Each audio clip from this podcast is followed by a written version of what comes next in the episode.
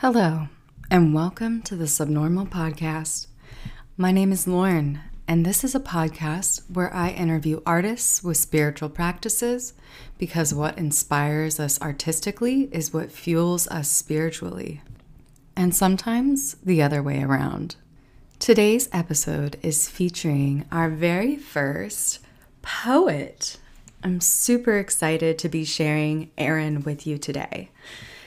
I got to be on Erin's podcast last week, the Living Open podcast. If you missed it, make sure to check out Erin's podcast. I will link that in the show notes as always. I met Erin years ago when I was first beginning my journey into tarot, actually. I took one of her workshops about learning the tarot. It was the second dive I had ever taken into tarot, the first being with Melissa Dillon, who is also known as How to Be a Witch. After that, I went to a breathwork session that they were facilitating, then got into a private container. All of this to say, Erin holds such beautiful space.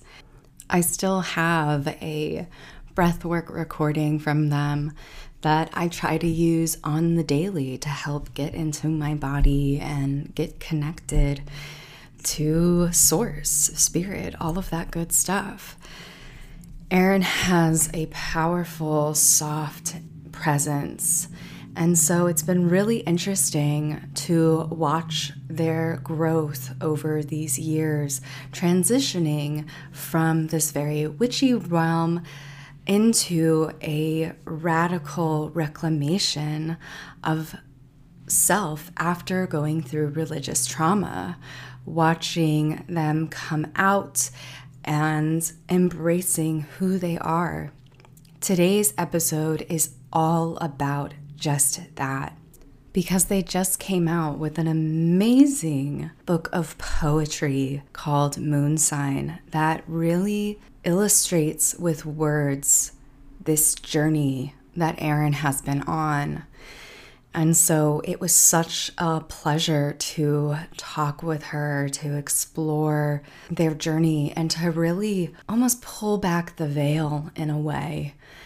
I will say this episode might be a little heavy for some folks, and that's because coming out is a pretty big thing.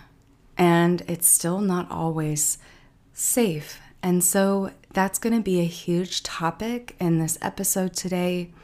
Please just be aware of that. Erin's journey is really powerful and beautiful. And so this is not to dissuade you from listening. But if you are someone who's been through religious trauma, that's one thing that we talk about. And you might want to just be aware of it. Totally understand. And that journey in the book, I will say, I bought a copy myself, I pre-ordered it. I was absolutely blown away. So we had this conversation before the book was out, and it really painted a picture for me that I couldn't even really fathom once I had the book in my hands and started reading the poems. They are not for the faint of heart. They are so raw, real, beautiful, sad, triumphant, glorious, ecstatic, erotic, but also heavy, emotional, and just the whole gamut. So I'm so grateful that I got to have this conversation with Erin. I'm also so grateful that I got to be on their podcast, because their podcast inspired the Subnormal Podcast. So it was so beautiful to have that exchange. And I truly hope that you enjoy this beautiful conversation, and cannot recommend enough picking up their book of poetry. We talk about it, that Erin talks about it in great detail in this conversation, and you can snag that book in the links, as always, in the show notes. Make sure to check them out. Check out their Instagram. It's at Erin with a Y, J underscore at the end. So make sure to follow them. There are some examples of poems that are posted on their page, so definitely go check them out. But before we get in, a little bit of housekeeping. First, I would like to thank my patrons over on Patreon for supporting the podcast. If you would like to support the podcast, head on over to Patreon. Links to that are also in the description box.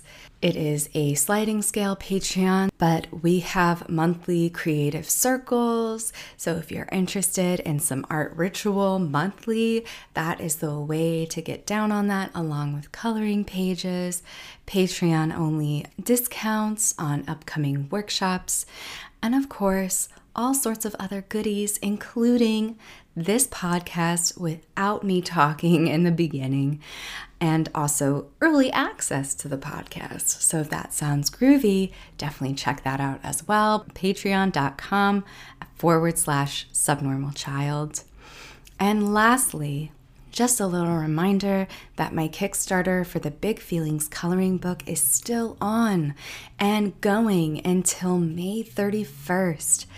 We are a little bit past the halfway mark, and we still need some help getting fully funded.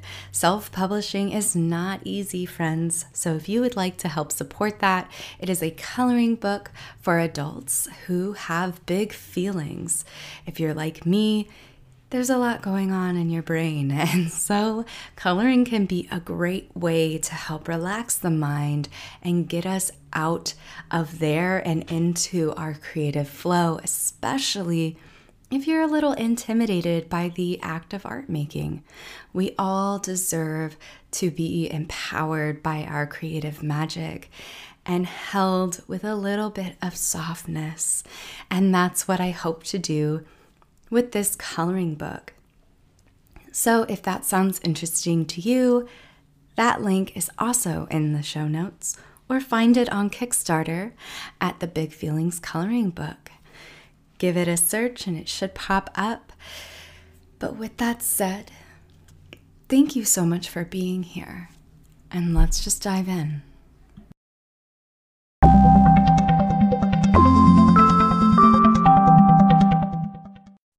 Yeah, I think this is kind of an interesting time for me because I'm in the space where I have just been working on this poetry collection for like 2 years, and now it's complete. And I'm in the space where I don't have like a fully formed project that I'm working on and orienting towards, and I've just finished this big thing. So there's a little bit of like void space, but I think something I have been doing is writing a lot of poems about grief, which is something that feels really present for me right now and has for a while. So some grief poetry is definitely moving through me. And I think I have a little dream or vision of it becoming part of some larger like queer grief project, poetry project that is not just my poems, but is a collection of other poets too, but that's just like so far up an idea stage. There's really nothing that's like I'm working on this specific thing, and that actually feels really good right now in this moment to just like be in this more expansive and open, not goal-oriented space. Absolutely. I think it feels very potent as well, hearing that you just have created all of this work over the past 2 years and are now moving in with some grief work. I feel like collectively that feels very potent and powerful to be in that liminal space with that emotion. I'm curious because you mentioned your book of poetry. I would love to dive into that a little bit more before maybe exploring this liminal space. I want to like just dive right in because 2 years is very potent as well. We've been in this journey creatively, holistically, like together as a society, I'd love to know what inspired this 2 years of work that you put together. Thank you so much for asking. Yeah. I think this collection means so much to me, and it's about these past 2 years, but it's about a lot more than that. And it also, I think for me, really marks like my return to writing poetry. I've been writing poetry since I was a kid, I think like 7 or 8, I don't know. And I wrote poetry for a while and off and on throughout my whole life. And I was talking on the phone with my grandma around Christmas, and she was telling me about how she still has up this like Christmas poem that I wrote and framed. Oh. It's still part of the Christmas decorations from when I was like 11 or something. Oh, that's so sweet. So sweet. Yeah, I was like, oh, Grandma, I'm sure it's something. Uh-huh. But it's so sweet. And yeah, so I think poetry is something that has always meant something to me and always been part of my life in some way, whether it was like the rejection of it or the being immersed in the writing of it or just like reading it. Mm-hmm. But I really started coming back to writing poetry after I dated a poet in college. And then with the pandemic, I felt this real need to be writing more consistently, and to be really expressing. And that felt also like an extension of, or not even an extension, but part of my own healing work and spiritual practice and healing journey too, because creativity and writing poems are so much a part of that for me. And I think that's just how that energy was really wanting to be expressed. Mm-hmm. And you know how when you're like doing healing work with something, you can like look at it in so many ways, and you can do so many things around it, and you can move it in so many ways. And it felt like writing poems about those things is like one of the next and maybe final things for some of the things that I talk about in the collection. So that felt really important. And I was writing all these poems that were all connected, because I think when you make art, you are often making it about the same thing over and over again. And I think that's okay. But I had a poetry teacher who is like, so what are you wanting to do with poetry? Like, do you want to write a collection? And I was like, yeah, I do. It had never occurred to me that I was allowed to, or that I could.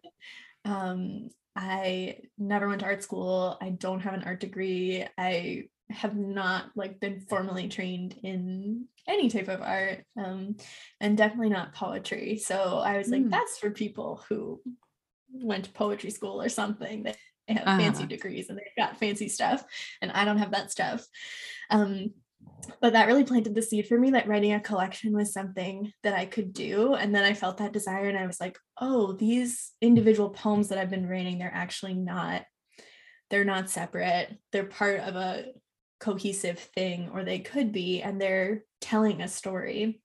Together, they tell a story. And so from there, I was a lot more intentionally writing towards the collection and thinking about like what parts of the story are missing, not in a way that every part of the story needs to be there. Cause I think that's also a really cool thing about making art and writing poetry is like, you tell what you want, and it doesn't have to be this, like, you know, it's not a nonfiction book, it's poems. So yeah, the collection really started to come together then. And at first it was part 1. So it's broken into 2 sections, the moon and the oranges. And the first part of the collection was what came through first. And that's because that's what I was processing, and that's what I was really living. And then when I started to experience all this big transformation, these big tower moments that were happening for me last year, I was like, oh, there's actually a part 2 to this collection. I was telling an incomplete story, and this part of the story is actually so important. And I don't even want to tell the first part of the story without the second part of the story.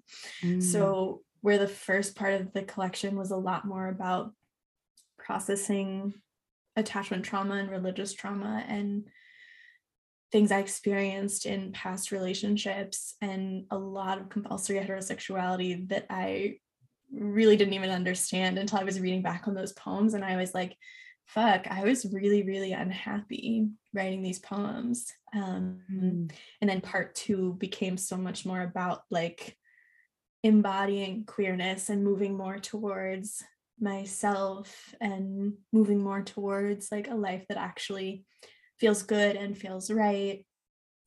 And also some of the stuff that goes along with that, like family things, and like there's grief in there too, but there's also like a lot of mushy love poems and sex poems and like really good stuff.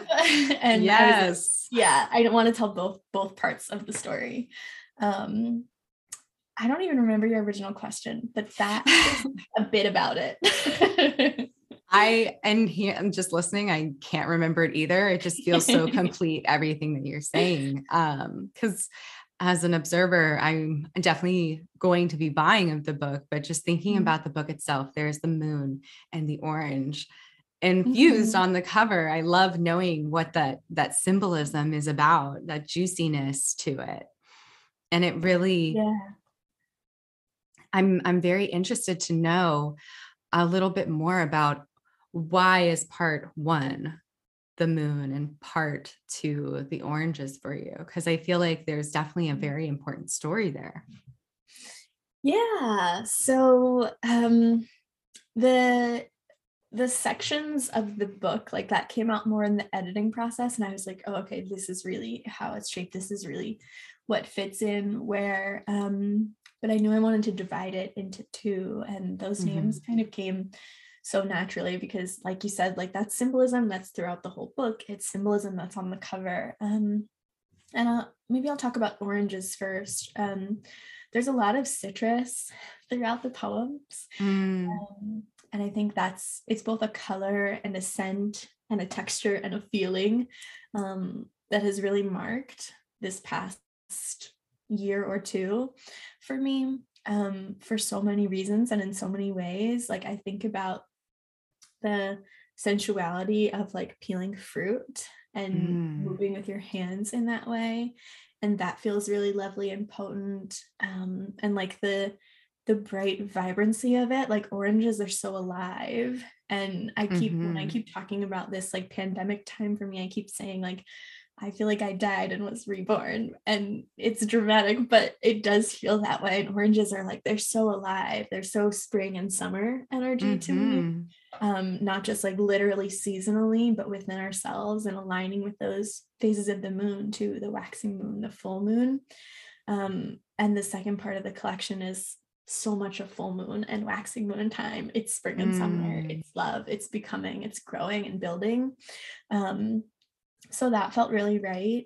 And also oranges were one of the only things that I could eat when I was really sad last year. And I was really going through a lot of change and grief and change that I deeply, deeply wanted, but also that can still be so hard. And there's like a sense of safety that's shaken and all of those things. So it was a lot at once, and I couldn't eat. And oranges were like literally a food that nourished me and sustained me when nothing else really could, and I couldn't really eat anything else. So, and then like the symbolism of that is like a vibrant, authentic life is like literally feeding me, like, yeah, also that. So oranges are so much part of it. And then the moon, obviously the name of the collection is Moon Sign. And I know you know about astrology, and probably people who are listening are into astrology too.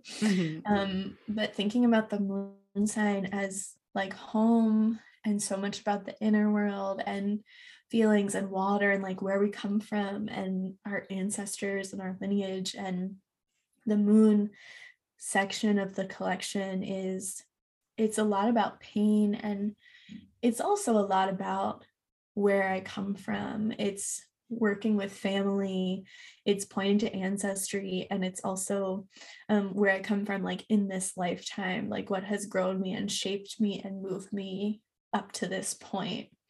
And it's also, I think in the first part of the collection, like through those poems, I was working out a lot of stuff around my relationship with my moon sign and the things that I think of, or the things that I were attributing to my moon sign and being like, that's bad, but were really just like trauma that I was trying to process, and was nothing inherently about me. And so it's also about coming into that realization and knowing of like, oh, I'm not bad. My moon sign isn't bad. Nothing about me is bad. Like, I'm okay. This is just like a processing of what's happened to me and things that I've done and things that have been done to me. And it's all okay. It's like, it's neutral, you know, it's not good or it's bad. Right. And even wanting to expand beyond like that language of binary in the first place. But yeah, both of those symbols are really important to me, and they are very present. So the cover art it's an accurate depiction. Yeah. Oh, I love understanding the symbolism, because it definitely really depicts the story that you are sharing with everyone through this collection of poems. I'm curious, what is your moon sign? Since that is like, so like that's a big piece of the puzzle here. It's Aries. Oh, I love that. Yeah. What's your moon sign? I'm a Virgo moon.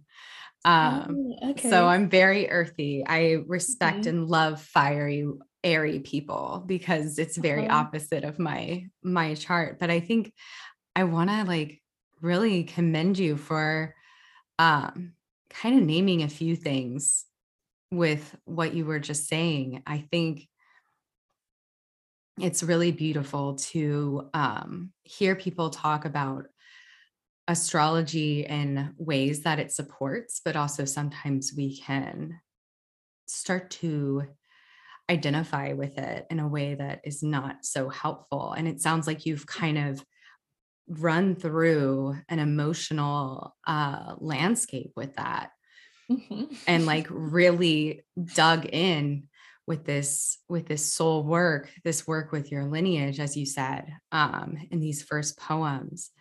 And I'm curious to just kind of dive in a little bit more there, because I know that your work has shifted quite a bit outside of the poems you're sharing, which also, by the way, did not know that you did not go to school for writing.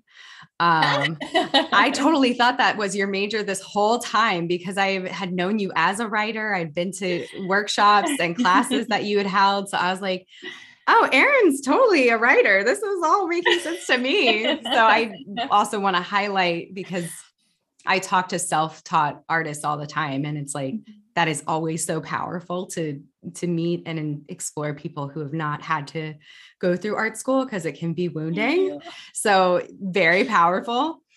But going to the moon portion of the book, I, as I said, with your work has really shifted a whole lot. I'm curious, as you were writing these poems, kind of what was shifting in your life, if you want to share more about what was shifting with your life, your work, and all of that. Yeah, my life and my work have both shifted so much in the past couple of years.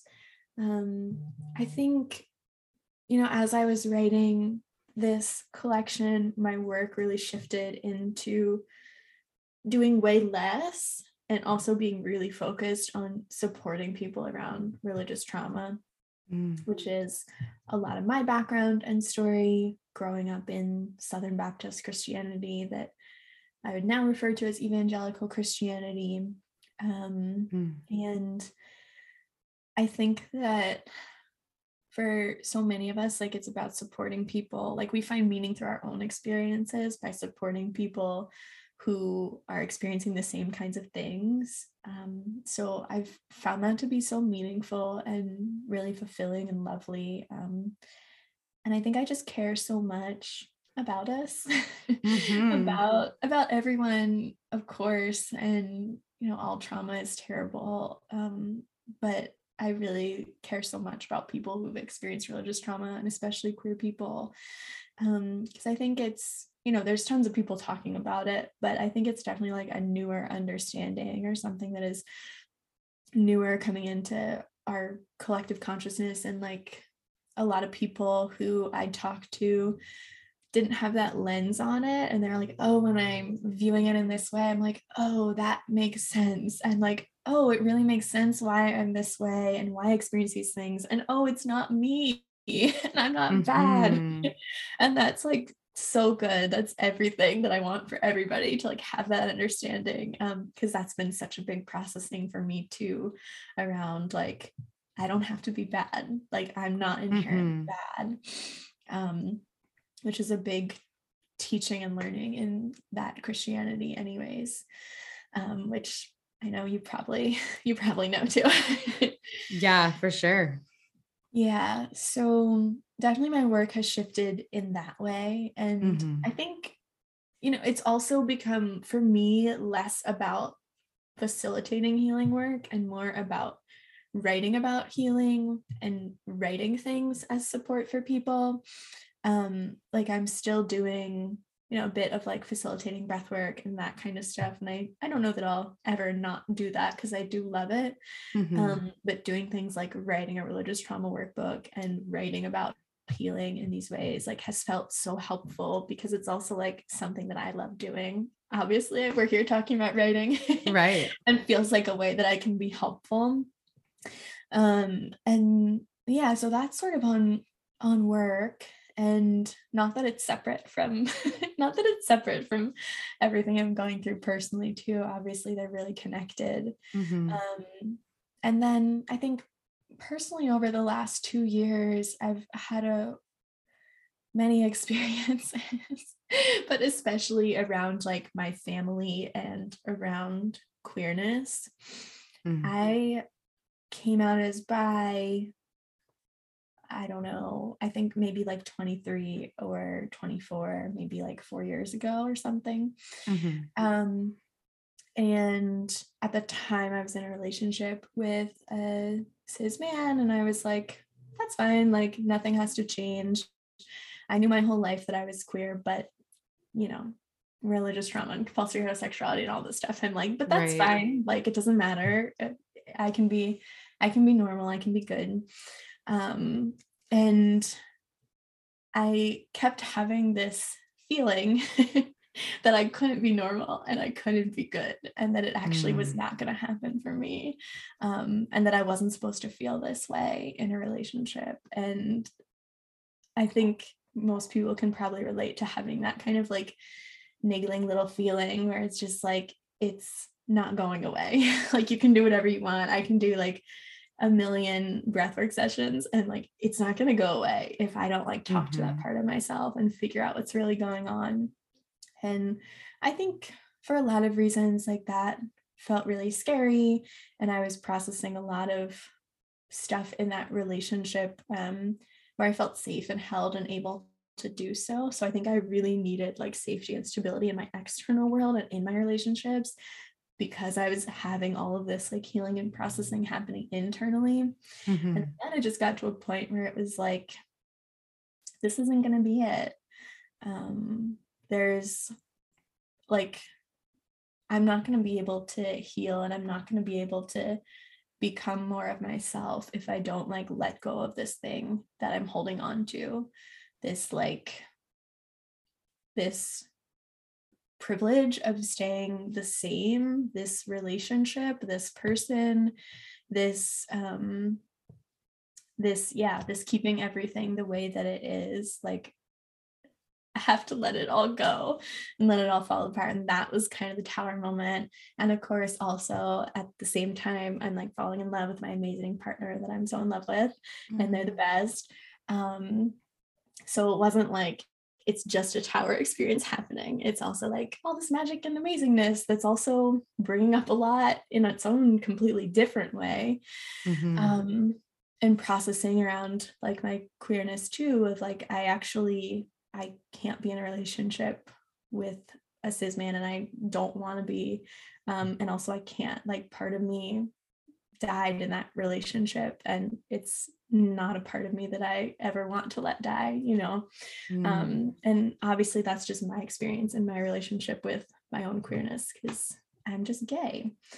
And that's that was a whole coming into experience of that for me. And I came out to my parents, who are very religious, and there was a big falling out experience around that, and a lot of grief, which has been a lot of the grief poems that I have been writing, have been centered around that experience, which I don't know, I don't think anyone can really prepare you for how that feels. I know people experience it all the time, ending relationships with their parents, or having their parents end relationships with them, or coming out and being totally rejected. But I don't know, I did not know how it could feel. I don't think I could have known. And it was not a black and white experience, and there's things that have been happening since then, but it's been really hard.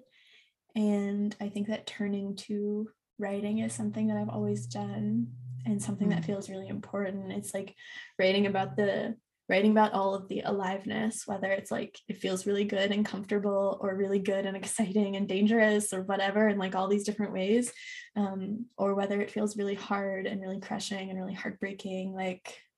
Writing is there for me for all of it. That is so powerful. I think, first of all, thank you for sharing that. And I do want to just say, it's, I think sometimes specifically, cis people, including my cis passing self, tend to forget that coming out is still not always safe. We tend to sometimes think that, oh, we're in such a different time, people are so much more accepting. Mm-hmm. And that might be true for so many, but it's still not true for so many. And so I think it's really powerful to remember that queerness is still treated as other to so many groups of people. And I think it'll be really powerful for people from all walks of life to hear these poems, because these relationships with our family are not linear, and they're not easy most of the time. I think a lot of us have those things, those hangups with our family. And so it's really powerful to hear some of the language that you used, even in describing saying not good, because that's definitely a binary from the very Christian world of sexuality and experience of what is right and wrong. And as you said, you've been doing a lot of work with religious trauma. I'm curious, what has been your biggest takeaway from this relearning and unlearning process, this coming out? Oh my goodness. My biggest takeaway. Wow. Sorry, it's just such a little question. That's okay. I'm I don't even know what to say. My biggest takeaway. I think I don't know if this is the biggest one, but this is the one that's coming up for me, which is that that for me, it's not worth it to trade a false sense of safety and security for an experience of actually being alive. And I think when I say alive, that's a term that feels really good to me and feels so fluid and expansive and all encompassing. Being alive is about literally experiencing everything and feeling everything, and not staying in one experience either. I think to feel good all the time, or to feel happy all the time, or whatever, that feels so flat and untrue. And aliveness is so rich and nuanced and full and authentic and real. And I think, for a long time, I was trading like a false sense of safety and security in order to feel fine, and to feel that flatness, but okayness. And I was taught to do that, and it's not worth it. It's not worth it. Yes. So that's definitely one of the big takeaways. That's beautiful. I hope anyone who's listening to this and feeling that flatness really is supported by hearing that, because it is important to live authentically. And I'm also so curious, because it sounds like for you, a lot of this pain has been through the scope of religious trauma and this conformity of sorts. I'm curious to know, because your healing comes through your writing, as you were healing and creating your religious trauma workbook, what were kind of the biggest aha moments for you in like reclaiming yourself? Because that's what it sounds like to me, is there's so much reclaiming of who you are, your identity, what feels good. How have you channeled that into the book itself, that religious trauma workbook? Yeah, I think it's been so much about reclaiming, and I think of healing so much as, like, for me anyways, it's been becoming more of this self that I've always been underneath it all, underneath like all of everything that happened to me, ways that I learned to shape myself and change myself to like be accepted, get love, be liked, all of those things. And I think what, like, for me, my experiences in religion aren't separate from my experiences with my family, because my family gave me religion, and the things are intertwined, and the ways that my parents parented me, doing their best, but also in ways that were at times traumatizing for me, isn't separate from Christianity, because that's also how they learned and where they learned to raise their kids and treat their kids and how to punish their kids and how to relate to their kids in sort of like a control dynamic. So it feels all connected in like a messy, weird, uncomfortable ball. Yeah. But I think there's been so many pieces of reclamation that are part of the religious trauma workbook, and then a part of this poetry collection too. And I think one of the big things has been around a reclaiming of like Christianity and dogmatic religions everywhere of any kind don't own the experience of magic, and they don't own spirituality, and they don't own connection to whatever is larger than us, or however we want to relate to universe or nature or whatever. Like, they don't get to own that connection, and that connection is actually personal and can be cultivated and can be expansive and can be spacious and can be whatever you want it to be and be whatever you need it to be. I think like reclaiming that I get to be my own like, I want to say like spiritual authority, but the word authority is weird, but it's something like that. Like, I get to decide, because I don't actually believe that there is one thing that is true or one way to experience magic or universe or God or whatever you want to call it. And I think that so many things are true. And so like, we get to decide what feels good for us, and we get to decide what feels holy and sacred and like worth connecting with and moving into and being in relationship with. And that feels like such important and also radical reclamation. And there are a lot of people who talk in way more intelligent and beautiful ways about how reclaiming like your connection to your body and to spirituality that's true for you is also like directly going against systems of domination in the world, and is powerful and liberatory in that sense as well. And I think that's important. So that's one piece of reclamation that's definitely been part of everything that I do. Yes. That actually brings me to a really interesting question of, as you've been through this process, reclaiming who you are and kind of finding, you know, as you said, authority or sovereignty, however that feels applicable for you. What is kind of, has your spiritual practices kind of shifted as well? Yeah, they absolutely have. They have so much. I think my spiritual practice has become so much less structured and so much less existing in, like, I don't know. I think I used to think of my spiritual practice as something I did rather than something I embody.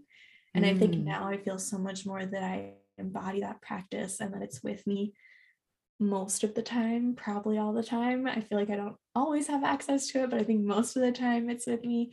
And it's not about like sitting down in ritual or meditating or doing yoga or whatever, like the specific practices, although like I love that stuff still.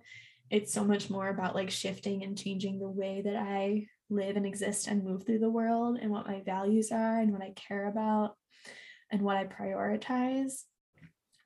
So I think in really concrete ways, like it looks like spending a lot less time doing those specific practices and a lot more time trying to like live my values and spiritual practice in the ways that I relate to people. And also in my creativity, I think writing has become so much more of a spiritual practice for me, and creating in general, like just doing collage or like playing with making really bad drawings or like whatever. Yes. That feels like such a channel for spirituality for me.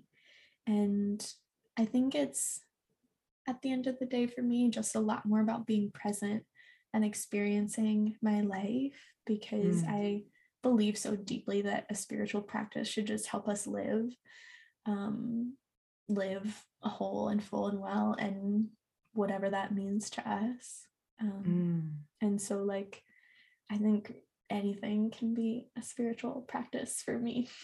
Like walking around outside can be spiritual, and so can writing, and so can kissing, and so can looking at the sunset and petting my cat, little Chai Chai, or just having a conversation. Like everything is spiritual. That feels just so good to hear. I feel like that's just a validating thing just in general, because all things are ritual.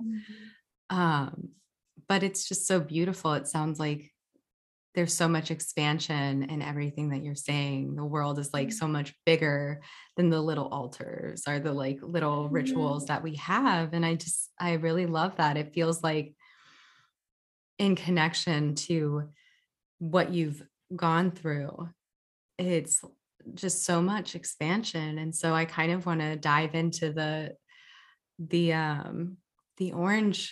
oranges that you are in right now, because there's so much beauty, and just hearing how you are talking about it. You mentioned your relationship and your just expansion into your queerness. And I would love to just like for you to share what that's looking like for you right now. Like just share your joy, because I feel like we got so heavy. I'm like, we need more queer joy. So tell us about it.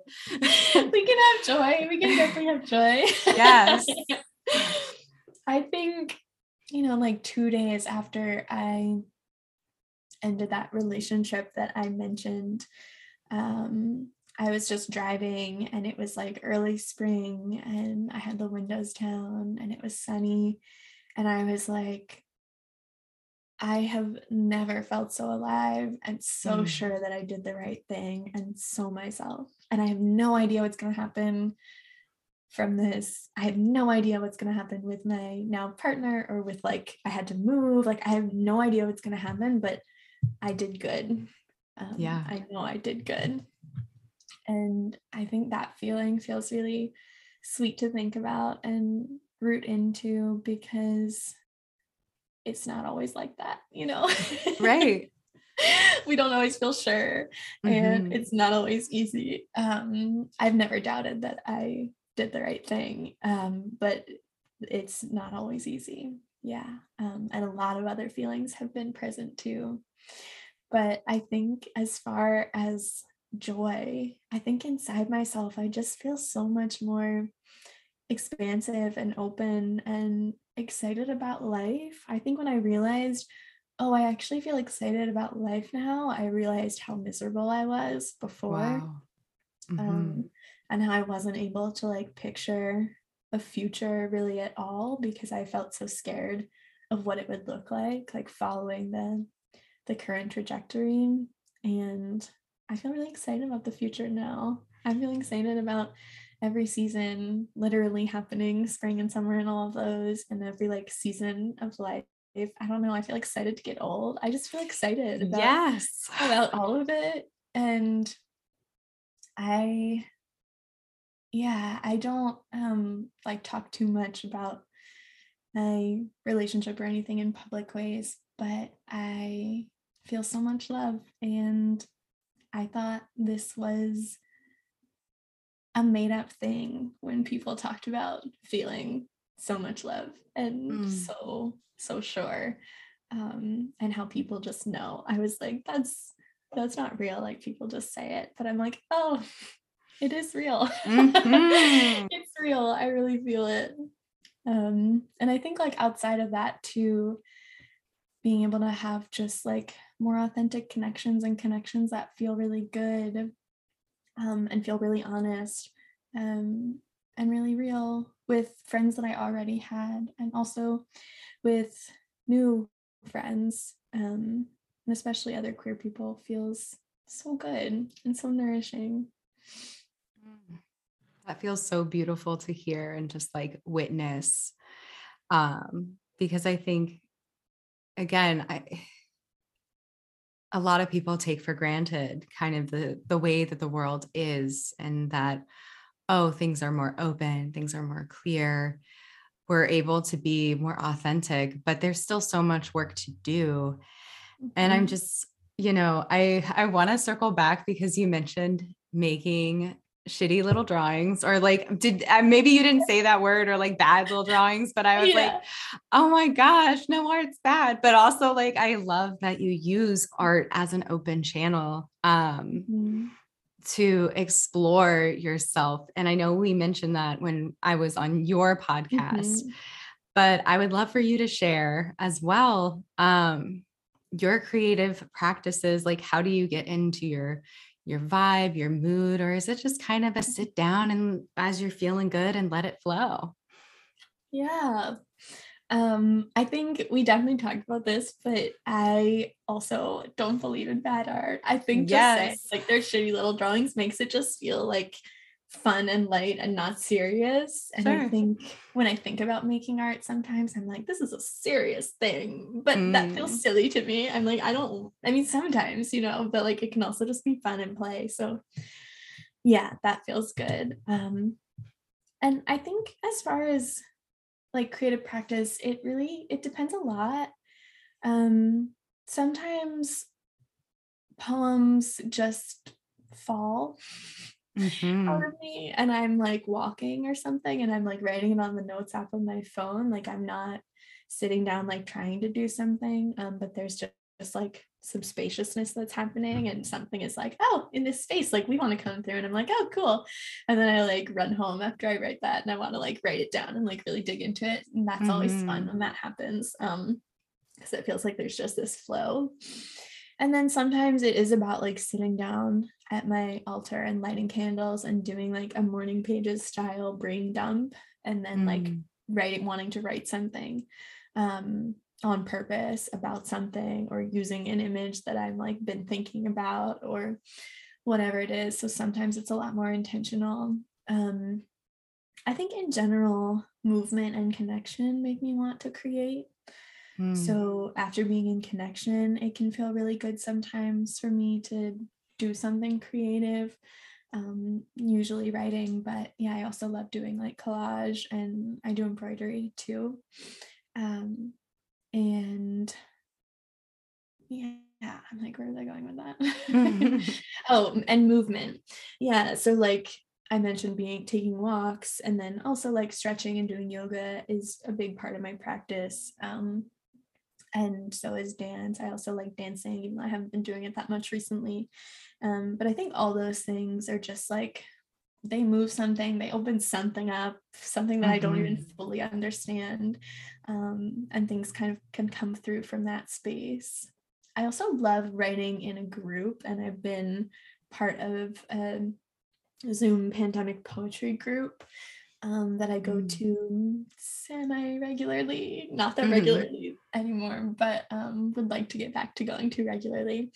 And I think writing poems in community is also really, really, really incredible, especially when it's a supportive, amazing community like that one is. So I think creativity happens for me in all kinds of ways. And I also think that so many things are creative that aren't just like, this is art in quotes. Right. But I think like the way that we dream up and make our lives can be creative, and the way that we're in connection with people can be creative, and so can things that are just like cooking and moving and decorating my room. Like all of that feels creative and lovely too. I love you mentioning that they just like drop. That feels like such a great where you're sometimes when you least expect it, your channel's the most open. And I just really love that, because it also is interesting because you have your podcast as well, Living Open. And it's like, oh, they literally are dropping from the sky for you. Like, that's so perfect. Thank you. That feels very in brand. Yeah, it's on brand. And I think it's a good reminder as well that art itself doesn't have to be serious. I think that's more of the conversations that we're having. And also what I'm coming back to through this whole conversation is a lot of yes and, or no and. It can be both in this really expansive way. And I think that's what we're learning in this anti-binary world. Are like, I'm hoping we're living in a more anti-binary world. I hope because so too. At least that's the future liberals want. That's what I want, is like a little more yes and no and. So I think it's really important to be reminded of that. I'm curious, do you ever create with your partner? Do you and your partner get creative together? Oh, good question. We do collage together sometimes. And they designed the cover of my book, so I would say that we definitely created something together. Yes. That's so beautiful. Yeah. I love co-creation. I think that's so special, and it's beautiful to now know that. I feel so excited to get the book even more. I'm like, oh my gosh, this is a little collab on there. That's beautiful. Oh, that's a love book. Yeah. Well, with that said, I would love for you to share where everyone can find you, connect with you in your work, and find this juicy, beautiful book. Thank you. So I'm on Instagram at ERYNJ_. That's like the main place. And my website is living-open.com, and you'll be able to go to living-open.com/moon-sign to see all of the options and ways to get the book. And podcast is over there too. People should definitely listen to your interview on the podcast, because that was such a fun conversation about creativity and spirituality too. But yeah, those are the main places. Well, awesome, Erin. It was such a pleasure to talk with you. It was such a pleasure. Thank you so much for having me on.